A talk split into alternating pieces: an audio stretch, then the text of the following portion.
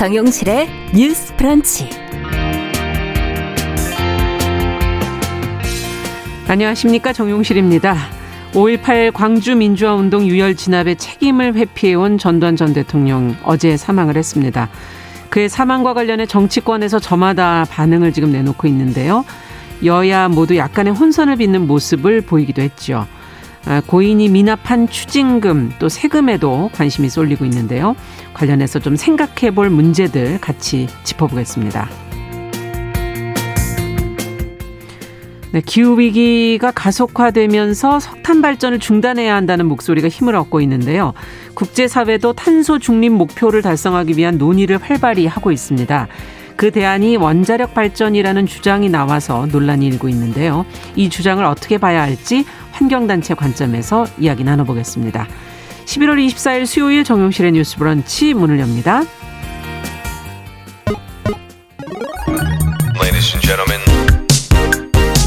새로운 시각으로 세상을 봅니다. 정용실의 뉴스 브런치 뉴스픽. 네, 정용실의 뉴스 브런치 항상 여러분들과 같이 프로그램 만들어가고 있습니다. 김태현님, 이삼봉님, 3617번님, 성인, 성인애님, 네, 콩으로 들어와 주셨고요. 유튜브로도 많은 분들이 들어오셨네요. 530분이 넘는 분이 들어오셨고요. 미무스와님, 어, 써니스카이님, 박진호님 감사드립니다. 자, 첫 코너 뉴스픽으로 시작을 하겠습니다. 월요일과 수요일 이 두 분이 지켜주고 계시죠? 전혜연 우석대 개공 교수님 안녕하세요. 안녕하세요. 전혜연입니다. 네, 조으론 변호사님 안녕하세요. 네, 안녕하세요. 조으론입니다. 자, 앞서 말씀드린 전두환 전 대통령 어제 사망 소식이 이제 보도가 됐습니다. 정치권에서 어, 반응들이 나오고 있는데 지금까지 나온 반응을 전혜영 교수께서 좀 정리해 주시겠어요? 예, 잠시 요약을 해드리면 전두환 씨는 23일 향년 90세로 사망을 했고요. 사망 원인은 혈액암의 일종인 다발골수종 진단을 받고 치료를 받아왔기 때문에 병세가 악화됐기 때문인 음. 것으로 알려져 있습니다. 장례는 가족장으로 5일간 진행할 예정입니다. 네. 어, 이번 전 씨의 사망과 관련해 정치권 반응이 좀 싸늘하다 이런 음. 평가가 나오고 있는데요.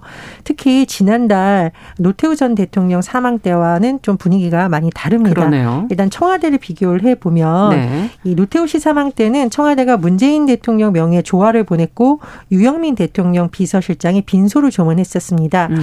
하지만 이번에는요 박경민 청와대 대변인을 통해서 밝힌 입장을 보면 완전히 다른데요. 청와대 차원의 조화와 조문 계획이 없고 진정성 있는 사과가 없었던 점에 대해서 유감을 표한다라고 밝혔습니다. 네. 이 진정성 있는 사과가 없었다라는 것은 5.18 민주화 운동 당시 그 군부에 의한 유혈진화 사태에 대해서 사과하지 않은 것으로 음. 그것에 대한 비판이 반영된 것이라는 해석이 나오고 있습니다. 또 여야 대선 후보 사인도 조문을 가지 않기로 했는데요. 네. 민주당의 이재명 대선 후보는 결코 용서받을 수 없는 범죄에 대해 마지막 순간까지도 국민께 반성하고 사과하지 않았다고 비판했고 음. 조문도 가지 않겠다고 했고요. 네. 민주당은 당 차원에서 조화, 조문, 국가장 모두 허용하지 않겠다고 당 차원의 음. 입장을 발표했습니다. 국민의힘은 좀 다른 상황입니다. 음. 이준석 대표가 당을 대표해서 조화는 보냈지만 음. 본인은 조문을 가지 않겠다라고 했지만 당 구성원에게는 개인적으로 판단해라라고 네. 밝혔고요. 국민의힘의 윤석열 대선 후보가 처음에는 어 전직 대통령이시니까 가야 되지 않겠냐라고 발언을 했습니다. 네. 이제 취재진과 발언한 내용이 보도가 음. 나왔었는데 한 2시간 정도 만에 입장을 번복을 했습니다. 음. 아마 그 전두환 정치 옹호 발언 관련된 논란이 워낙 컸었고 비판을 그렇죠. 많이 받았기 때문에 어 캠프 내에서도 아마 좀 논의를 하고 최종 입장을 정 리한 음. 것이다라는 분석이 나오고 있고요. 정의당 심상정 후보는 강력히 비판을 했는데 전 씨가 남긴 역사의 상처가 오로지 광주 시민과 국민의 몫이 됐다 이렇게 비판했고요. 음. 국민의당 안철수 후보도 과오에 대한 인정이나 사과 없이 생을 마감한 것은 유감이라고 했습니다. 음. 아, 특히 전두환 씨 사망 소식에 대해서 광주 시민들이 굉장히 허탈하다, 분노하다 네. 이런 분위기라고 하는데요. 어, 5월 학사인 책임자가 반성도 참회도 세상도 떠났다 없이 세상을 떠났다 음. 이런 비판이 나오고 있고 5월 단체들도 법적 책임 제대로 못했다고 또 원통한 마음을 드러내기도 했습니다. 네. 자 정치권에서 내놓은 반응을 두 분은 각각 어떻게 보셨는지.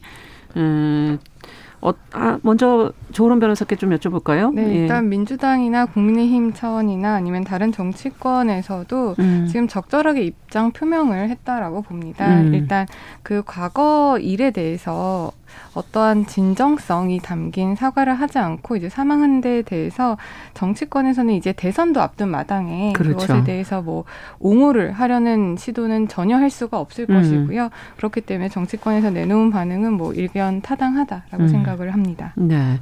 정 교수님께서는 어떻게 보십니까? 예, 저는 음. 5월 단체에서 전두환 씨의 죽음이 면제부가 될 수 없다 이 말을 좀 유심히 봤습니다. 네. 그러니까 어, 노태우, 전두환 두 전직 대통령이 세상을 떠난다고 해서 진실 규명이 이젠 안 해도 된다 그런 건 아니잖아요. 그렇죠. 재판을 또 하고 있던 중이었죠. 그렇습니다. 여전히 예. 과제가 남아 있고 특히 이제 집단 발표 명령에 대해서 네. 어, 지금 아직 진실 규명이 되지 않았고 헬기 사격 이런 부분도 더 진상 조사가 필요하다는 주장이 나오고 있기 때문에 음. 결국은 정치권에서 얼마나 의지를 갖고 이런 부분에 대해서 입법화라던가 위원회 구성이라던가 인력 구성 등에 계속 관심을 가져야 사실은 더 마무리를 그 해야 되겠죠. 마무리를 해줘야 네. 되는 거죠. 이건 일반 시민들에게는 어려움이 있는 부분입니다. 그리고 제가 거듭 강조하는데 5.18 망원자에 대한 처벌은 뭐 법적인 거 이런 걸 떠나서도 당 차원에서 할 수 있는 겁니다. 네. 그러니까 대선 후보들이 말로만 광주 가서 이렇게 할 것이 아니라 이 부분은 당 차원에서 빨리 마무리를 하는 것이 음. 지금 그래도 할 수 있는 과제다 이렇게 생각이 듭니다. 네. 자, 근데 이제 앞서도 말씀을 드렸지만 전두환 씨의 그 여러 가지 내용 중에서도 추징금, 세금 이 부분에 사람들의 관심이 있다라는 얘기를 잠시 드렸었어요. 추징, 미납한 추징금이 지금 956억 원, 세금은 10억 원. 이거는 또 어떻게 되는 건지 이 부분도 한번 어, 좀 짚고 넘어가야 될 것 같은데요. 네, 검찰에 따르면 네. 이제 대법원이 97년도에 그전 씨에게 2,205억 원의 추징금 명령을 내렸습니다. 그리고 현재까지 1,249억 원을 집행을 했어요. 57% 정도 회수가 된 거거든요. 네. 그리고 아직 미납이 956억 원 정도가 되는 건데 네. 올해에도 집행을 했었습니다. 음. 14억 원 정도를 이제 집행을 했고 또 지난 8월에도 이제 뭐 서산 땅이라든지 네. 아니면은 대통령의 장남 제국씨가 운영하고 있는 출판사 시공사로부터도 추징금을 집행을 해서 네. 지금 총 57% 정도가 회수가 되었는데 음. 아직 나머지 금액이 추징이 되지 않은 상황에 그렇죠. 이제 사망을 한 거잖아요. 네. 그래서 이 나머지 부분을 당사자가 사망 이후에도 추징을 할 수 있느냐 이 부분이 음. 문제가 되는데 사실상 법적으로만 본다면 형사소송법이나 뭐 예. 공무원 범죄 몰수법 관련 법령에 의해서 사망 이후에는 조금 어려워 보입니다. 왜냐하면 현행법상 추징금이 이제 가족이라든지 타인에게 양도가 되지 않아요. 음. 오로지 그 개인에게만 부과되는 형벌의 일종이기 때문에 네. 이게 상속이 되지 않아서 상속인들에게 어떤 책임을 묻기는 조금 어렵다라는 아. 고 보는 게 이제 법적인 법적으로. 해석으로 이제 네. 타당하는데요. 네. 어, 지금 이 관련해서는 공무원범죄 몰수법이 2013년도에 이른바 전두환 추징법이라고 음. 해서 이제 만들어졌고 네. 그 부분에 의해서 지금 추징이 가능 한 것이 이제 제3자가 만약에 불법 재산임을 알고도 취득을 했다면 이 부분에 대해서는 추징이 가능하도록 아. 법이 개정되어 있, 법이 만들어져 예. 있거든요. 그렇기 때문에 사망은 해서 추징금 자체는 뭐 상속이 되지 않지만 예. 만약에 제3자가 취득한 재산 중에 이게 불법 재산이라는 것을 알면서도 취득을 했다라고 음. 한다면 그 부분에 대해서는 추징이 가능한 겁니다. 음. 그렇기 때문에 이 부분에 대해서 어떻게 해야 될지 그 부분은 이제 검찰의 의지에 좀 달렸다라고 볼 수가 있고요. 네. 두 번째로는 이제 세금 문제죠. 그렇죠. 지금 10억 원 이상이 이제 세금 미납된 음. 채로 사망을 했는데 사실 세금은 상속이 되는 부분입니다. 세금은요? 네. 그래서 아, 상속인 추징금의 경우는 아니고 네, 네. 법적으로 본다면 근데 상속인들이 이 부분에 대해서 의지가 있어서 상속을 받아서 내면은 모르겠지만 아. 보통 이런 경우에는 이제 상속 포기가 가능하죠. 아. 상속 포기라든지 한정 승인이 가능하고 네. 만약에 그렇게 된다면 상속인들의 재산으로 세금을 낼 필요는 없어지기 때문에 음. 상속 포기라든지 한정 승인을 한다면 이제 세금도 상속인들한테 물릴 수는 없는 아, 거고요. 그렇군요. 또 하나가 지금 고 조비오 신부 관련한 예, 형사소송 예. 그리고 민사소송이 항소심을 진행하던 중에 또 사망을 그렇죠. 했습니다. 그런 부분에 있어서 형사소송 같은 경우에는 당사자가 사망했기 때문에 공소 기각 결정으로 그냥 종료가 돼요. 형사 사건은. 네, 네. 이 말은 무엇이냐면 1심에서 유죄 판단이 나왔지만 항소심에서 음. 사망을 했기 때문에 1심 판결도 그냥 무효가 되는 겁니다. 아, 그러니까 그렇군요. 아무런 판결을 어떤 유죄 판결을 네. 받지 못하고 공식적으로는 음. 받지 못하고 이제 종료가 되는 것이고 이제 민사 소송은 이제 형사 소송이랑 좀 달라요. 네. 당사 자가 사망을 했다라고 하더라도 소송 그 상속인들이 소송 수개를 한다면 계속 음. 진행되는 것이고 손해배상 책임도 물을 수 있는 것이지만 앞서 세금 문제 관련해서도 말씀드렸지만 상속 음. 포기를 한다면 그 부분에 대한 책임도 물을 수는 없게 되는 상황이라서 여러 가지 이런 미제의 사 그러니까 미완성된 사건들을 남기고 어. 사망했다 이렇게 볼 수가 있습니다. 네, 법적으로 조금 답답한 부분이 느껴지네요. 정 교수님께서는 어떻게 보십니까? 아, 그래서 아마 이제 상속 재산과 추징과 관련해서 네. 지난해 6월에 이른바 전두환 재산 추징 3법이 발의가 됐었습니다. 네. 민주당의 유경 의원이 발의했었는데 법사위에 계류가 되면서 아직까지 마무리가 되지 음. 못한 건데 저는 이제 검찰의 의지도 중요하고 법리 해석을 잘 하는 것도 중요하지만 이 부분은 사실 정치권도 책임이 있는 거죠. 그렇죠. 관련 법안이 발의가 됐고 전두환 씨가 노령인 상황에서 예, 사실은 어느 정도는 뭐 이렇게 나이나 이런 걸 봤을 때 이것이 분명히 어떤 과제로 올 것이라는 것을 예측할 수 있는 상황이었기 때문에 예. 적극적으로 논의를 했다라면 어땠을까 이런 마음이 들고요. 뭐 앞으로도 이런 일에 대해서는 조금 더 정치권도 관심을 갖고 시기를 놓치지 않도록 노력을 해야 된다고 봅니다. 네. 자, 오늘 첫 번째 뉴스는 여기까지 하고요. 저희가 어 특히 코로나19 관련 브리핑을 듣느라 조금 늦게 시작을 했기 때문에 두 번째 뉴스로 좀 가보도록 하겠습니다.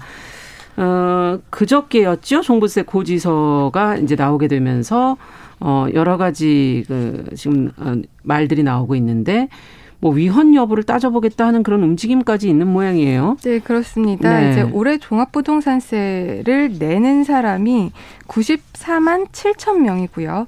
총 이들이 부담하는 세금이 5조 7천억을 부담하는 것으로 지금 집계가 되고 있습니다. 네. 그러니까 인원 기준으로만 본다면 작년도 대비 28만 명이 증가한 건데 이건 50% 정도가 증가한 것으로 볼 수가 있고 네. 또 세액 기준으로 작년이 1조 8천억 원이었는데요. 네. 올해가 5천 7천억 원. 5조 그러니, 7천억 원. 네, 그러니 5조 7천억 원. 4조가 그러니까 늘은 거네요. 약 3, 3배 이상 그러네요. 증가한 규모예요. 네. 이것만 봐도 대폭 증가한 것이라고 이제 볼 수가 있을 텐데 특별히 이번에 이렇게 증가한 종부세가 2020년도 개정된 그 관련 법에 근거한 것이기 때문에 저 더 논란이 되고 있습니다. 네. 이 종부세에 대해서 찬반 입장이 정말 극명하게 갈리고 있다고 2020년에 한 법은 법은 어떤 내용인가요? 종부세 관련, 관련 법안 네. 그런 기준에 관한 법들이 기준에, 좀 개정이 아, 돼서 네. 지금 과세 표준 자체가 이제 넓어지다 보니까 거, 과세 대상 대상이라든지 아니면 과세 금액이 증가한 음. 것으로 볼 수가 있는데 이번 종부세 관련해서도 언론에서 이게 부자들의 명예로운 세금이다. 음. 아니면 부자들이 받는 징벌적인 세금이다. 음. 이런 식으로 지금 입장이 극명하게 갈리고 있는데요. 네. 일단 정부라든지 그리고 종부세를 찬성하는 입장에서는 세금 폭탄이라는 말 자체가 과장이 되었다. 음. 종부세는 국민들의 98%는 내지 않는 세금이다. 2%와 와만 이제 낸다. 관련이 있는 세금이라는 음. 입장이고요. 이에 대해서 위헌 요소가 있다라고 주장하는 입장은 현행 종부세가 조세 법률주의의 과세 요건 명확성의 원칙이라든지 의회 유보의 원칙 그리고 이중과세 금지의 원칙, 조세 평등의 원칙 이런 것들을 근거로 해서 종부세법이 과도하게 세금을 납부하게 해서 위헌 소지가 있다고 하면서 어제죠 서울 소재 세무서를 상대로 위헌 법률 심판 제청까지 지금 음. 이루어지고 이루어진 상황입니다. 네. 자, 어떻게 보시는지 지금 이제 중요한 부분이 위헌 여부가 있느냐 없느냐 이 부분인데 어떻게 보십니까, 정 교수님께서는? 근데 이게 사실 음. 변호사님 음. 더잘 아시겠지만 합헌 결정이 내렸던 거잖아요. 그렇죠. 예, 물론 뭐 주거 목적 1주택자에 대한 과세는 뭐 일부는 음. 헌법 불합치다 하지만 종부세 자체는 합헌으로 판단이 내린 경우가 있는데 당시에 내왔던 주요 내용이 조세 부담의 형평성, 부동산 가격 안정이라는 입법 취지에 맞춰서 봤을 때 과세 비율이나 세 부담이 과도하지 않다라는 겁니다. 음. 근데 반대론자들은 이 어, 판례가 나왔던 2008년하고 지금하고 상황이 너무 다르다라는 점을 근거를 들고 있어요. 2018년과 2008년. 2008년. 예, 2008년. 예. 근데 저는 좀 말씀드리고 싶은 게 뭐냐면 이게 저는 종부세라는 것이 어떤 사회에서 담론을 만들어가는 과정에서 예. 위헌 얘기까지 나온 것 같은데 좀 다른 측면도 보자라는 거죠. 음. 세금을 많이 내게 된 사람들의 입장에서야 이것저것 따져보고 억울하다라고 할 수 있지만 네. 과연 그것이 공공의 목적이라던가 우리나라가 음. 지금 처음 부동산 양극화라던가 음. 또는 코로나19 상황에서의 자산 격차라든가 이런 문제를 봤을 때 음. 어디에 더 우리가 초점을 두고 생각을 하냐 다시 한번 좀 생각을 해봤으면 좋겠습니다. 네. 제가 기사 하나 보다 깜짝 놀랐는데요. 예. 2030 30 세대가 가구 중인 이제 가구 주인 가구의 평균 자산을 한번 비교한 통계가 나왔어요.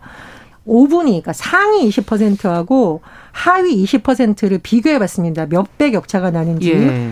지난해 몇 배 격차 났을 거라 생각을 하십니까? 상위 20%와 하위 20%가. 글쎄요. 상당히 큰 차이가 날 것 같은데. 35배 차이가 났습니다. 네. 그러니까 2030 세대에게 열심히 일해라고 과연 말할 수 있냐라는 음. 거죠.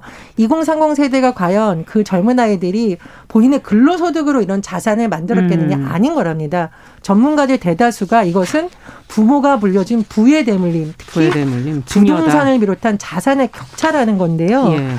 이게 20대를 다시 너 쪽에서 봤더니 상위 20%와 하위 20%의 격차가 39배로 더 커졌습니다. 아. 그래서 청년들에게 꿈을 가져라 노력하라는 말 이런 말 부동산 이 상황에서는 전 정말 하기가 어렵다. 그래서 네. 종부세가 모든 것을 해결해 주는 것은 아닙니다만 이 종부세가 가져 지금 가질 수 있는 어떤 순작용도 우리가 같이 봐야 되지 음. 너무 이거 정치적 프레임이라든가 위헌이냐 아니냐 법적으로 따지는 것도 조금 방향성에서 음. 안 맞지 않나 이런 생각이 듭니다. 2030 세대 안에서의 양극화를 지금 이제 그렇죠. 설명해 주신 거고 그게 엄청난 차이가 점점 더 벌어지고 있다는 걸 그렇습니다. 이게 근로소득에 의한 격차가 아니라 자산 격차이기 때문에 예. 더하거든요. 희망을 과연 줄 수 있는가? 이건 음. 이 부분은 뭐 대책이 정말 좀 필요하지 않나 하는 그런 생각도 지금 드는데요. 네. 조 변호사님께서는 위헌 여부는 어떻게 보십니까? 어, 일단 법적으로 봤을 때는 위헌 소지가 좀 있다. 있다라고 보여지는데요. 네, 과거에 판례가 또 네, 있다고 교수님께서 이제 2008년도에 음. 종합부동산세가 위헌이냐 아니냐 헌법재판소에 네. 올라갔던 적이 있었는데 당시 헌법재판소에서는 이게 합헌이라고 봤죠. 근데 그 이유가 입법 취지나 목적의 비, 목적이 정당하다. 라는 예. 이유였고요. 또 하나의 근거는 그 당시에 과세 비율이나 세 부담이 과도하지 않다. 라는 이유였습니다. 음. 그런데 그거는 2018년의 문제였고 지금 몇 년 사이에 국민들이 부담하게 되는 세 부담이 정말 많은 수준으로 올라왔거든요. 네. 단기간에 급격하게 증가를 한 것은 사실입니다. 음. 그렇기 때문에 그렇게 본다면 이 법이 목적이라든지 취지가 정당하고 음. 공정이라는 관점에서 공정하다라고 보지만 네. 세 부담이라든지 음. 아니면 과세 비율이라든지 이런 음. 것들이 과도하지 않아야 되거든요. 음. 그런데 이렇게 단기간에 급격하게 급증을 했다라는 것이 과세 비율이나 세 부담이 공정의 측면에서 과정, 과연 적정한가 음. 이 부분이 좀 문제가 있다라고 생각을 합니다.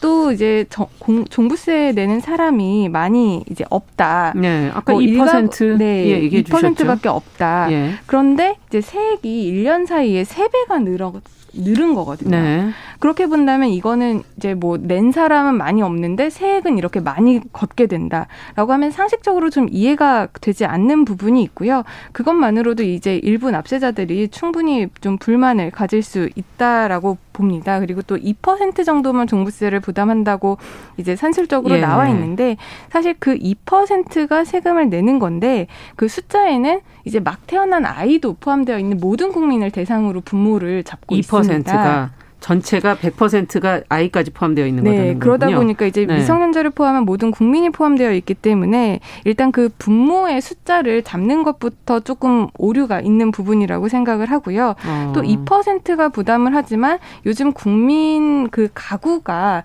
2.3명이에요. 그렇게 본다면 실질적으로 예. 가구가 부담하게 된 그 명수를 생각을 하게 된다면 국민의 한 5% 정도가 지금 이세 어. 부담을 안게 되는 것이라고 할 수가 수가 있습니다. 네, 조금 낼수 있다. 그리고 또 음. 이 기본적으로 조세라는 음. 것이 이제 국민의 재산권을 침해하는 음. 거기 때문에 굉장히 적용 기준이라든지 대상이라든지 부분이 명확해야 되는데 이게 2020년에 다소 알겠습니다. 급하게 제정이 되다 보니까 네. 이런 기준이라든지 이런 부분이 좀 명확성이 떨어집니다. 네. 그래서 단순히 일부 사람들이 과세를 알겠습니다. 한다라는 측면뿐만 아니라 음. 이런 법률 자체의 좀 위헌성 논란을 우리가 좀 검토를 해봐야 되는 되겠네요. 문제라고 네. 생각을 합니다. 시간이 좀 부족하네요. 얘기하기에 조론 변호사 전혜영 교수와 함께 여기서 뉴스픽은 마무리하겠습니다. 감사합니다. 감사합니다. 감사합니다. 네, 정윤실의 뉴스브런치 잠시 후에 돌아오겠습니다.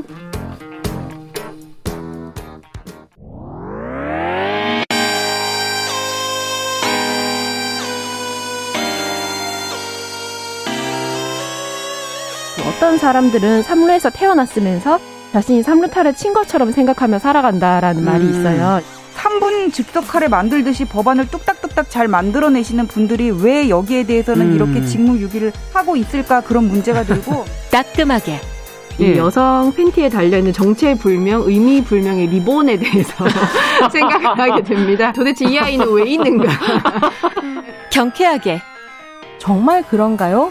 외신도 당황한 거죠. 이 사건을 보고 예. 도대체 한국에서 무슨 일이 벌어지고 있는 거냐. 음. 이거 한국의 성보수주의 때문 아니냐. 할 말은 하면서 같이 고민해보면 고민해보겠습니다. 세상을 보는 따뜻한 시선 정용실의 뉴스 브런치 네, 정용실의 뉴스 브런치 다시 시작하겠습니다. 11시 31분입니다. 아, 필환경 시대를 맞아서 기후변화의 심각성을 되새기고 환경 이슈를 좀 살펴보도록 하죠. 환경하자 서울 환경운동연합의 이유리 팀장 자리해 주셨습니다. 어서 오십시오. 네, 안녕하세요. 오늘은 어떤 얘기를 좀 해볼까요? 어, 요즘에 음. 이제 지구 온도 1.5도 상승을 막아야 한다. 그리고 음. 2050년 탄소 중립 목표를 달성하기 위한 논의가 또 활발해지고 있잖아요. 그렇죠. 네, 이 과정에서 원자력 발전이 기후 위기의 대안이자 또 2050년 탄소 중립을 달성하기 위해 꼭 필요한 발전원이라는 주장이 나오고 있습니다. 네. 또 최근에 진행된 기후변화 당사국 총회이죠. COP26에서도 네. 이런 주장이 나와가지고 전 세계 449개의 시민단체가 원전은 기후위기 대안이 아니다라는 내용의 공동 성명을 보냈다고 합니다. 네. 어떻게 하다 이런 얘기가 나왔는지 모르겠으나 어, 그 성명 내용부터 좀 들여다보도록 하죠. 네, 이런 주장들이 좀 첨예하게 갈리고 있는데요. 이 성명 내용을 좀 살펴보면 핵발전은 기후위기의 잘못된 해결책이다라고 분명하게 말을 하고 있습니다. 음. 핵발전이 기후위기의 대안이 아닌 이유로는 더럽고 위험하고 또 지속 불가능하고 부정의하고 느리고 비싸고 안보를 위협하거나 또 노후화되고 입증되지 않은 것 그리고 탄소 중립 에너지원이 아니다라는 것을 근거로 설명을 했고요. 네. 한국에서도 총 66개 시민단체가 성명에 참여를 한 바가 있습니다. 네. 그럼 하나씩 좀 살펴보도록 하죠. 네. 네. 먼저 이 대부분의 국민들이 오해하고 있는 사실이 좀 있어서 이 부분을 음. 먼저 짚어보려고 합니다. 원자력 발전소 원자력 발전소는 온실가스를 배출하지 않는다. OX 답이 무엇일 것 같으세요, 혹시? 배출할 것 같은데요. 오, 네. 네. 맞아요. 눈치가 너무 빠르세요. 네. 많은 분들이 이 66개 시민단체가 반대하는 이유가 있지 않겠습니까? 제가 너무 서두를 뗐죠. 네. 원전은 이게 청정에너지원이다. 온실가스를 아예 배출하지 않을 것이다. 무탄소일 것이다. 이렇게 알고 계신 분들도 좀 있으실 것 같아요. 일단 말씀하신 것처럼 답은 X이고요. 음. 현재 지구상에 있는 모든 에너지원은 모두 온실가스를 배출을 합니다. 지금 배, 현재 그렇죠. 배출하지 않는 온실가스 온실가스를 배출하지 않는 에너지원은 없습니다. 아니, 일단 태양광조차도 네, 재생에너지도 네, 태양광과 양이 얼마나 크, 크냐 적냐의 차이뿐이다. 그렇죠. 네, 맞아요. 원자력 발전의 연료인 어. 이 우라늄을 채굴하는 과정과 또 농축, 가공의 단계에서부터 원전 건설과 운영, 아. 해체 그리고 핵 폐기물이 또 10만 년을 격리 보관을 해야 되는데 그렇죠. 이, 여기서 뭐가 나올지 사실 모르는 거죠. 그렇죠. 또 그런 네. 위험한 문제들도 있고요. 음. 이 핵 폐기물을 보관하고 운반하고 처리하는 과정, 이 전 과정을 살펴봤을 아. 때도 이 온실가스가 많이 배출 이 되고 또 원전을 건설하고 운영하는 데에 걸리는 기간도 10년 내지 19년 정도가 거, 걸리거든요. 그렇죠. 매우 길어요.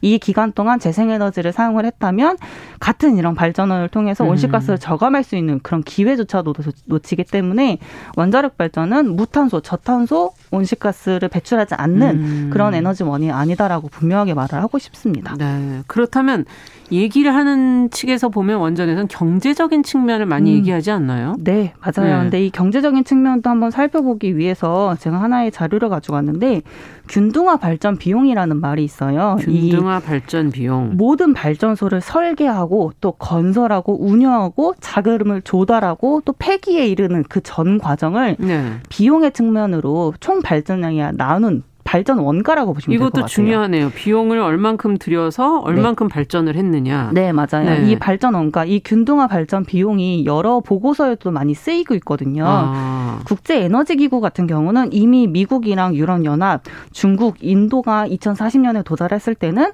원전의 이 발전 원가가 재생에너지 발전 원가보다 훨씬 더 높을 것이다라고 이미 전망을 하고 있고요. 음. 그리고 무엇보다 우리나라 발전 원가, 우리나라의 원전에 대한 발전 단가가 점점 비싸지고 있는 것으로 나타났습니다. 음. 한국전력 거래소 연구 연구에 따르면 2017년에 비해서 2030년에 어느 정도의 발전 원가가 나올 것인가라는 살펴봤는데 원전의 이 발전 단가가 약 12% 정도 더 비쌀 것으로 나타났거든요. 음.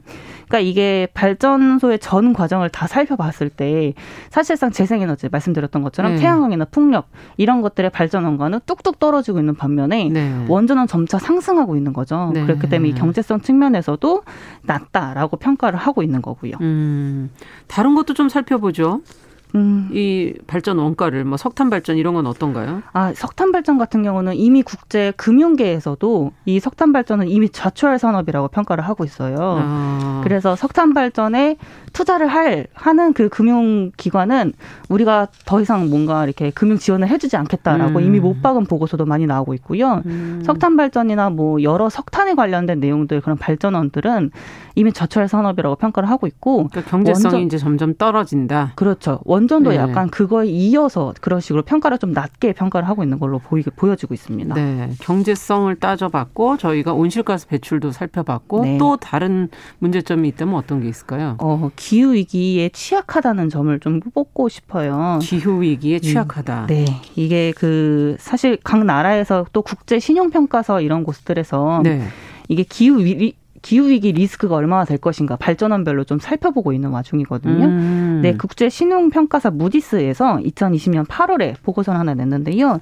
미국 원전의 기후위기 리스크를 분석을 한 결과 네. 미국 내 대부분의 원전이 기후변화에 따른 기상이변, 위, 위험에 노출되어 있다라고 아. 진단을 한 바가 있습니다.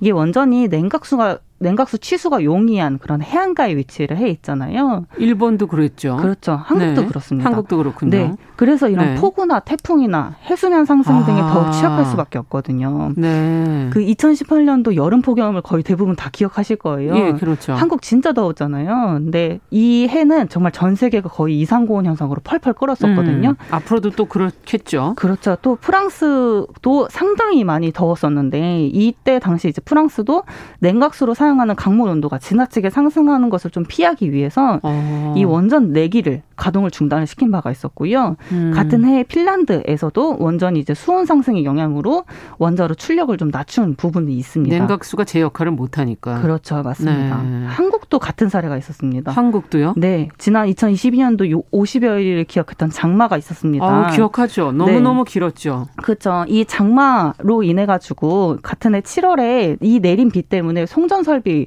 두 곳이 물에 잠기는 사고가 발생한 아. 바가 있고요. 이 장마가 끝나고 난 다음 다음에 한 번으로 덮쳤던 태풍 두 가지 네. 기억하실 거예요. 마이삭이랑 하이선이 어. 있었습니다.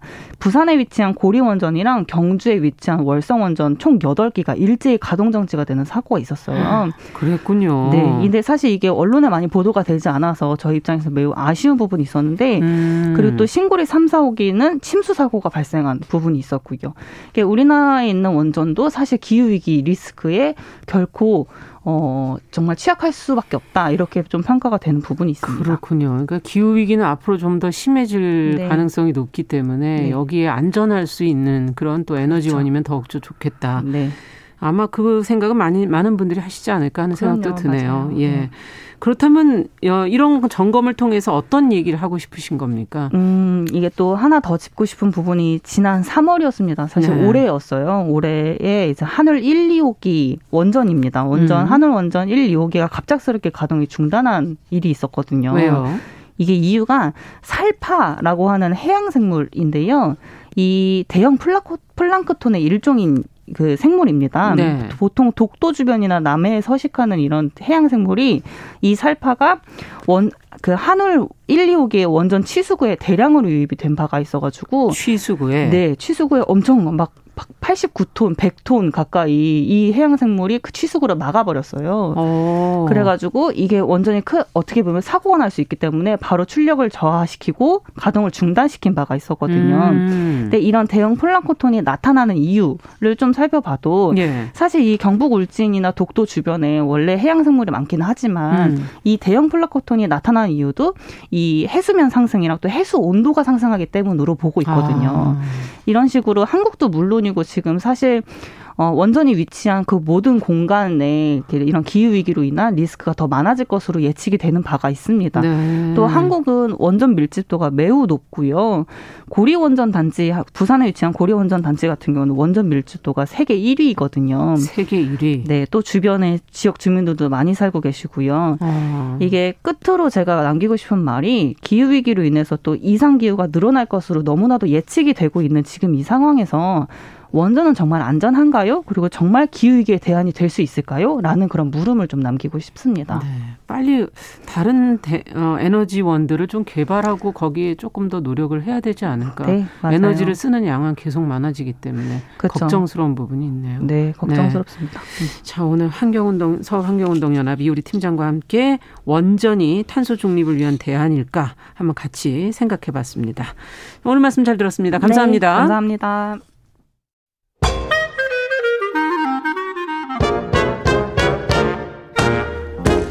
모두가 행복한 미래 정용실의 뉴스 브런치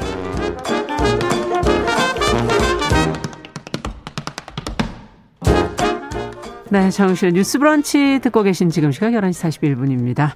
대중매체와 사회문화 현상을 좀 깊이 있게 까칠하게 좀 들여다보도록 하죠. 손희정의 문화비평 시간입니다. 손희정 문화평론가 자리해 주셨어요. 어서 오세요. 네, 안녕하세요. 오늘은 영화 패싱을 소개해 주신다고요? 네, 레베카 네. 홀 감독의 영화인 패싱은 넬라 라슨의 소설 패싱을 원작으로 합니다. 음. 원작 같은 경우에는 이제 1920년대 할렘 르네상스 시대의 대표작이자 네. 흑인 페미니즘 소설의 고전이라는 평가를 받는데요. 예. 그래서 이제 영화 공개 전부터 굉장히 큰 기대를 불러 모았고 음. 드디어 한국에도 OTT 서비스를 통해서 공개가 됐습니다. 그렇군요. 그래서 이제 오늘은 원작의 배경과 영화를 함께 소개를 음. 좀 드리려고 합니다. 네, 원작이 있기 때문에 또 이미 아시는 분들은 또 영화로 바로 옮겨오실 수 있었을 것 같은데 패싱이라는 게 저는 다른 뜻으로 알고 있는데 정치적으로 패싱한다. 네.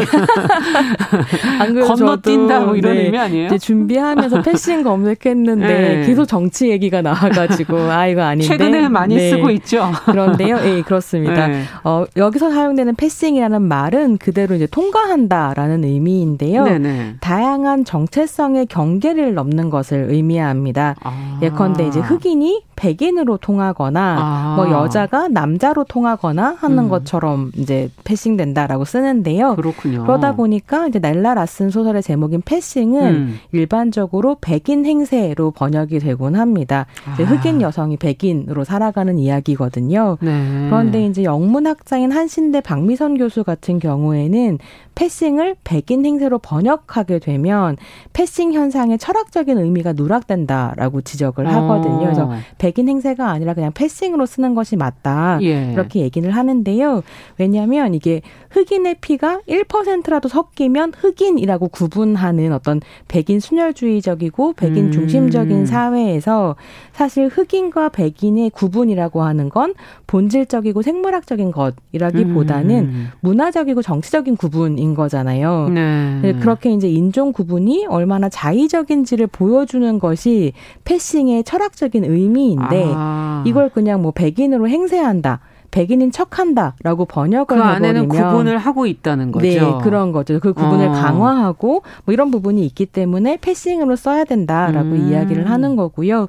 또 다른 한편으로는 제가 이제 영화와 소설을 읽으면서 느낀 것은 이 작품에서 다뤄지고 있는 패싱이 백인 행세만 사실은 들어가는 것이 아니라 예. 다양한 정체성들을 좀 넘나드는 부분들이 있더라고요. 음. 이제 소설의 주인공들이 두 명의 이제 흑백 혼혈인 뮬라토 여성들인데 아. 이두 사람 사이의 감정의 흐름이 이게 우정이다 혹은 뭐 선망이다 혹은 에로틱한 감정이다 이런 것들 분명하게 구분할 수 없게 좀 이렇게 음. 모호하게 섞여 있는 부분들이 있고 그래서 한편으로는 이 패싱이란 제목 자체가 퀴어가 이성애자로 패싱되는 어떤 예, 이성애자 중심적인 사회의 문화를 반영하는 것처럼 보이기도 해서 음. 아, 이건 패싱으로 번역하는 것이 맞겠다라는 생각이 좀 들었습니다. 인종만이 아니라 또 성적인 정체성에서의 패싱도 있기 때문에 네 그렇습니다. 네, 두 가지 의미를 한꺼번에 담고 있는 거군요. 그럼 이게 이제 영화의 제목이자 주제가 될 것 같다는 생각은 좀 드는데. 네, 그렇습니다. 영화가 어떻게 그럼 펼쳐집니까? 그 두 네. 여성이 나와서. 줄거리를 좀 설명을 음. 드려야 될 것 같은데요. 작품은 1920년대를 배경으로 합니다. 주인공인 아이린은 더위를 피하기 위해서 이제 호텔에 들리게 된, 한 호텔에 들리게 되는데요. 네. 이 호텔 카페에서 어린 시절의 친구인 클레어를 우연히 만나게 됩니다. 예. 그래서 오랜만에 해후를 하게 되는데요. 흑인 의사와 결혼을 해서 중산층의 삶에 안착한 아이린과는 다르게 음. 클레어는 자신의 정체성을 속이고 백인으로 패싱해서 음. 백인 금융업자와 결혼을 하고 상류층의 삶을 살고 있습니다. 어. 이 백인 남편이 엄청나게 이제 인종차별주의자고요. 예. 그래서 클레어의 입장에서 보면 빈곤층 출신으로 결혼을 통해 계급 경계를 또 가로질렀지만 그러네요. 한편으로는 자신을 끊임없이 숨겨야 하는 패싱의 삶을 살아야 한다는 어떤 압박감도 음. 있는 거죠. 이렇게 이제 답답한 삶을 살던 클레어가 우연히 아이린을 만나면서 네. 어떻게 보면 어, 자신을 속이면서 백인 사회에 묻혀 살아가야 하기 때문에 느꼈던 어떤 소외감, 외로움 이런 것도 이제 막 폭발을 하게 그랬겠는데요. 되는 거죠. 그래서 네. 계속 아이린한테 연락을 하면서 음. 아이린이 속해 있는 흑인 공동체로 돌아오려고 합니다. 아. 남편은 남편대로 두고 또 이제 그 공동체에서 어떤 해방감 같은 걸 음. 느끼고 싶어 하는데요. 처음에는 그런 클레어의 패싱이 불쾌하고 견딜 수가 없어서 거리를 두려고 했던 아이린도 음. 자꾸 자꾸 만나다 보니까 조금씩 클레어에게 어떤 선망을 느끼고 음. 또 매혹되게 됩니다.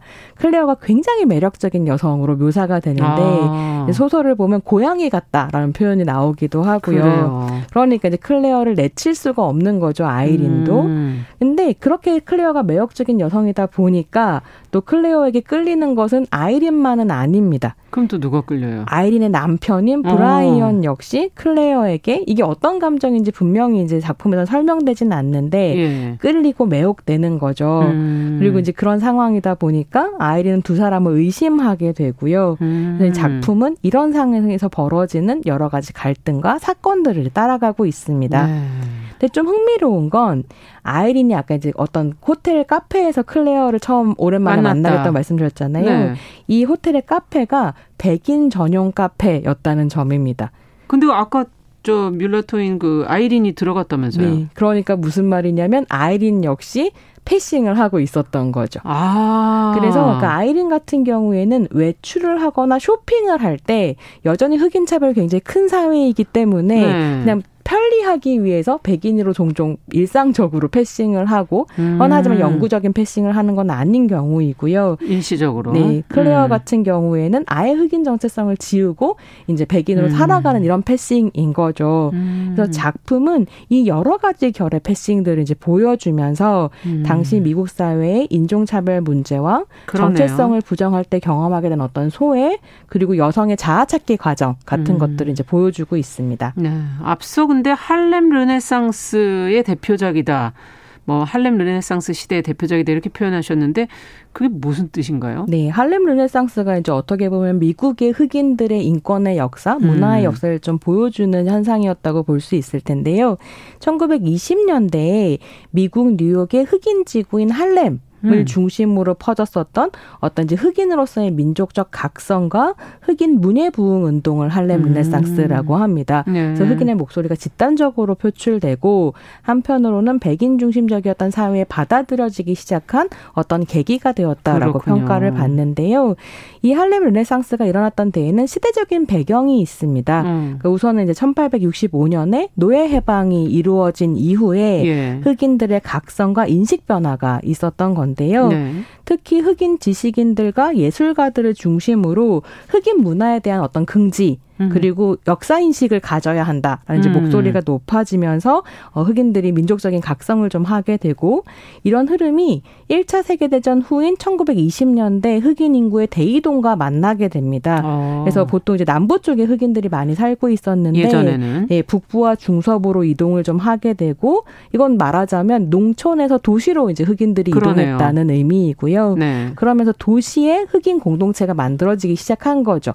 그게 할렘이 되는 예, 거군요. 그래서 이제 어떤 문화 같은 음. 것들이 만들어지게 된 거고 다른 한편으로는 또 1920년대 미국 사회 자체가 약간 경제 호황과 함께 그렇죠. 예, 테크놀로지가 발달하고 음. 소비 만능주의가 펼쳐지던 때였던 거죠. 거부들이 탄생하던 네. 시기죠. 그래서 예. 문화적으로 백인 문화를 봤을 때는 약간 기존 질서에 대한 환멸 같은 음. 것들이 등장을 하면서 이 백인 엘리트들이 또 흑인 문화에 매료되기 시작합니다. 아. 그래서 이런 배경들 안에서 할렘 르네상스가 탄생을 하게 되고 뭐 시, 재즈, 무용, 소설 아. 이런 것들이 동시다발적으로 맞아요. 예술 활동들이 일어나게 되는 거죠. 근데 사실 이 할렘 르네상스에서 요 패싱이라는 작품과 함께 볼 만한 중요한 부분은 무엇이냐면 음. 이 시기에 등장한 예술 작품들이 패싱이라는 주제를 심도 깊게 탐구하고 있었다는 건데요. 어. 그건 이 1920년대 이 패싱이 굉장히 여러 가지 의미를 가졌기 때문이라고 설명이 되더라고요. 네. 그러니까 1차적으로는 여전히 흑인 차별이 심한 상황 속에서 백인으로 행세할 수 있었던 물라토들 안에서 직장을 구하거나 신분 상승을 하기 위해서 패싱을 하는 경우들이 아. 한쪽에는 있었고 예. 다른 한편으로는 운동으로서 패싱이 등장하게 되는데요. 운동으로? 예, 예를 들자면 당시에 네. 이제 백인 전용 구역 같은 게 있었던 거잖아요. 그렇죠. 흑백 분리주의가 심하고 그래서 백인인 척하고 백인으로 패싱해서 그 백인들만의 공간에 가서 짜잔 난 흑인이야라고 음. 이제 커밍아웃을 하면서 말하자면 아. 어, 이게 얼마나 이 흑백 인종 구분이라고 하는 게 허상인지를 드러내는 이런 퍼포먼스를 그러네요. 하기도 하고 굉장히 흥미로운 건 심지어 KKK에 예. 백인인 척하고 들어가서 거기에까지 내부 고발을 하는 이런 음. 이제 활동가들도 등장을 하게 됩니다. 음. 그래서 당시에 패싱이라고 하는 건 어떻게 보면 신분 상승의 사다리이기도 음. 하고 흑인 정체성을 찾아가기 위한 하나의 과정이기도 음. 하고 또 한편으로 인종차별의 허상을 폭로하는 운동이기도 했던 거죠. 그러네요. 근데 이 넬라라슨의 작품과 영화를 보면 이런 패싱의 다층적인 의미들이 굉장히 잘 그려지고 있습니다. 네. 저희가 뭐 우리 사회 안에서는 그렇게 흔하게 겪지 못하는 그런 인종차별적인 부분들, 특히 흑백 차별을 좀 어, 영화와 소설 속에서 이제 좀 들여다보게 되는데 앞서 넬라 라슨의 원작 어, 작가에 대해서도 좀 더 알고 싶어요. 네. 넬라라슨 본인이 흑인 아버지와 백인 어머니 사이에서 태어난 아, 뮬라토였는데요. 그렇군요. 이제 개인적인 경험이 소설 속 인물에 이제 많이 투영됐다라고 평가를 받습니다. 음. 그래서 넬라라슨도 1910년대 뉴욕으로 이주하면서 그 할렘 르네상스의 수혜를 받게 그렇군요. 되고 작품 활동을 이제 전개를 했는데요. 1929년에 패싱을 이제 발표하면서 음. 주목을 받았습니다. 하지만 이후에 뭐 이혼을 하게 되고 음. 경제적인 어려움 또 겪으면서 다음 소설을 출간하지 못했고요. 어, 이후에는 도서관 사서와 간호사로 일을 하면서 할렘의 예술가들과도 단절이 되면서 실제로 이제 패싱이란 작품 자체는 서서히 잊혀졌었던 부분들이 아, 있었습니다. 작가라서 계속 작품이 나오지 않으니까 어느덧 좀 사그러진 거군요. 근데 어떻게 다시 발견이 된 거죠? 이게? 네, 이게 이제 페미니즘 운동과 어. 함께 다시 발견이 되게 되는데요. 네. 1970년대 미국에서 페미니즘 제2 물결과 함께 예. 페미니즘이 부상을 하게 되거든요. 음. 그리고 이제 1980년대가 되면 좀 더 적극적으로 흑인 페미니스트들이 목소리를 내는데요. 네. 이 흑인 페미니즘의 중요한 특징은 무엇이냐면 어, 여성들이 경험하는 차별이라고 하는 음. 것이 젠더로만 만들어지는 것이 아니라 인종, 계급, 젠더, 뭐 성적 지향 같은 음. 당연, 다양한 정체성들이 중첩되는 자리에서 등장한다. 음. 이게 흑인 페미니즘의 중요한 문제 의식이었어요. 제가 제가 굉장히 좋아하는 흑인 페미니즘의 어떤 격언 같은 게 음. 뭐냐면 여자들은 백인이고 흑인들은 남자일 때 우리는 용감했다. 라는 음. 말이거든요. 그러니까 음. 백인 중심적인 페미니즘 운동과 네. 남성 중심적인 흑인 민권 운동을 비판하면서 등장했었던 게 흑인 페미니즘이었고 그렇군요. 이 흑인 페미니즘에서 소설을 쓰면서 이 흑인 페미니즘을 이끌었었던 기수 중에 앨리스 워커라고 예. 칼라 퍼플을 쓴 작가, 네, 나왔었던. 굉장히 유명하죠. 네. 이 작가가 역사 역사 속에서 이제 지워졌거나 사라졌었던 흑인 여성 작가의 역사를 아. 재발굴하면서 넬라 라슨을 이제 발견하게 되고요. 그렇군요. 그러면서 다시 Passing과 함께 넬라 라슨의 이름이 알려지게 됩니다. 아니 그러면 그때 칼라 퍼플이 한창 나올 무렵에 예, 그 무렵에 좀 나왔으면 이해가 되는데 왜 갑자기 이 시기에 영화로 만들어졌을까? 네. 그것도 궁금한데요. 또 영화화가 되는 배경에는 음. 헐리우드의 흐름과 함께 봐야 되는 부분이 있을 텐데요. 음. 뭐 조던 필의 Get Out이나 Us 같은 작품 많이 들어보셨을 예. 거예요.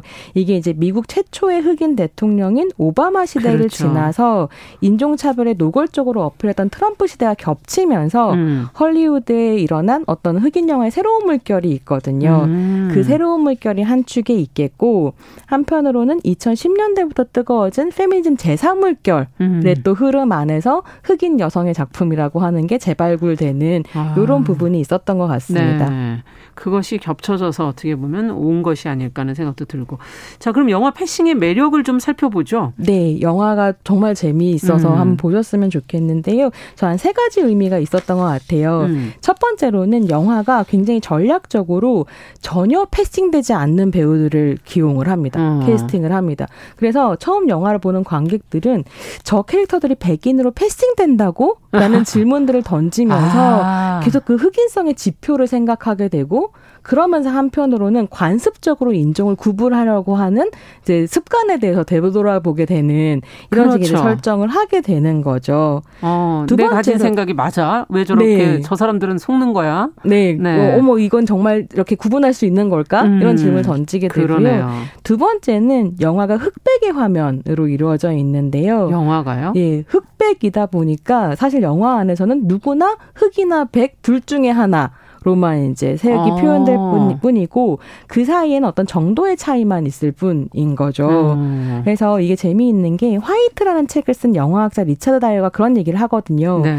피부색의 구분이란 특정한 역사적 순간에 누가 보편 인간의 범죄에 포함되고 제외될 것인가를 통치하는 수단이라서 카톨릭 관점에서는 유대인이 흑인이었고 영국인 관점에선 아일랜드인이 흑인이었다는 음. 거예요. 음. 그러니까 실제로 피부색의 문제가 아니라 그렇죠. 문화적 인식의 문제다라는 네. 이야기를 하는데 영화가 흑백을 통해서 이 흑백 인종 구분을 약간 질문하는 부분이 있는 음. 거죠. 마지막으로 짧게 말씀을 드리자면 음. 이 영화는 인종차별 문제뿐만이 아니라 중산층 여성의 어떤 불안을 음. 묘사하는데 기가 막히거든요. 음. 그래서 흑인 여성의 어떤 불안, 그 정체성의 문제를 탐구하고 있다는 점에서도 함께 보시 보실만 합니다. 네. 선희정의 문화비평 오늘 영화 패싱 얘기 아주 매력적으로 해주셔서 궁금해지네요. 오늘 이야기는 여기까지 듣도록 하겠습니다. 감사합니다. 네, 감사합니다. 네, 정윤실의 뉴스 브런치 수요일 순서도 같이 인사드립니다. 저는 내일 오전 11시 5분에 다시 뵙겠습니다. 감사합니다.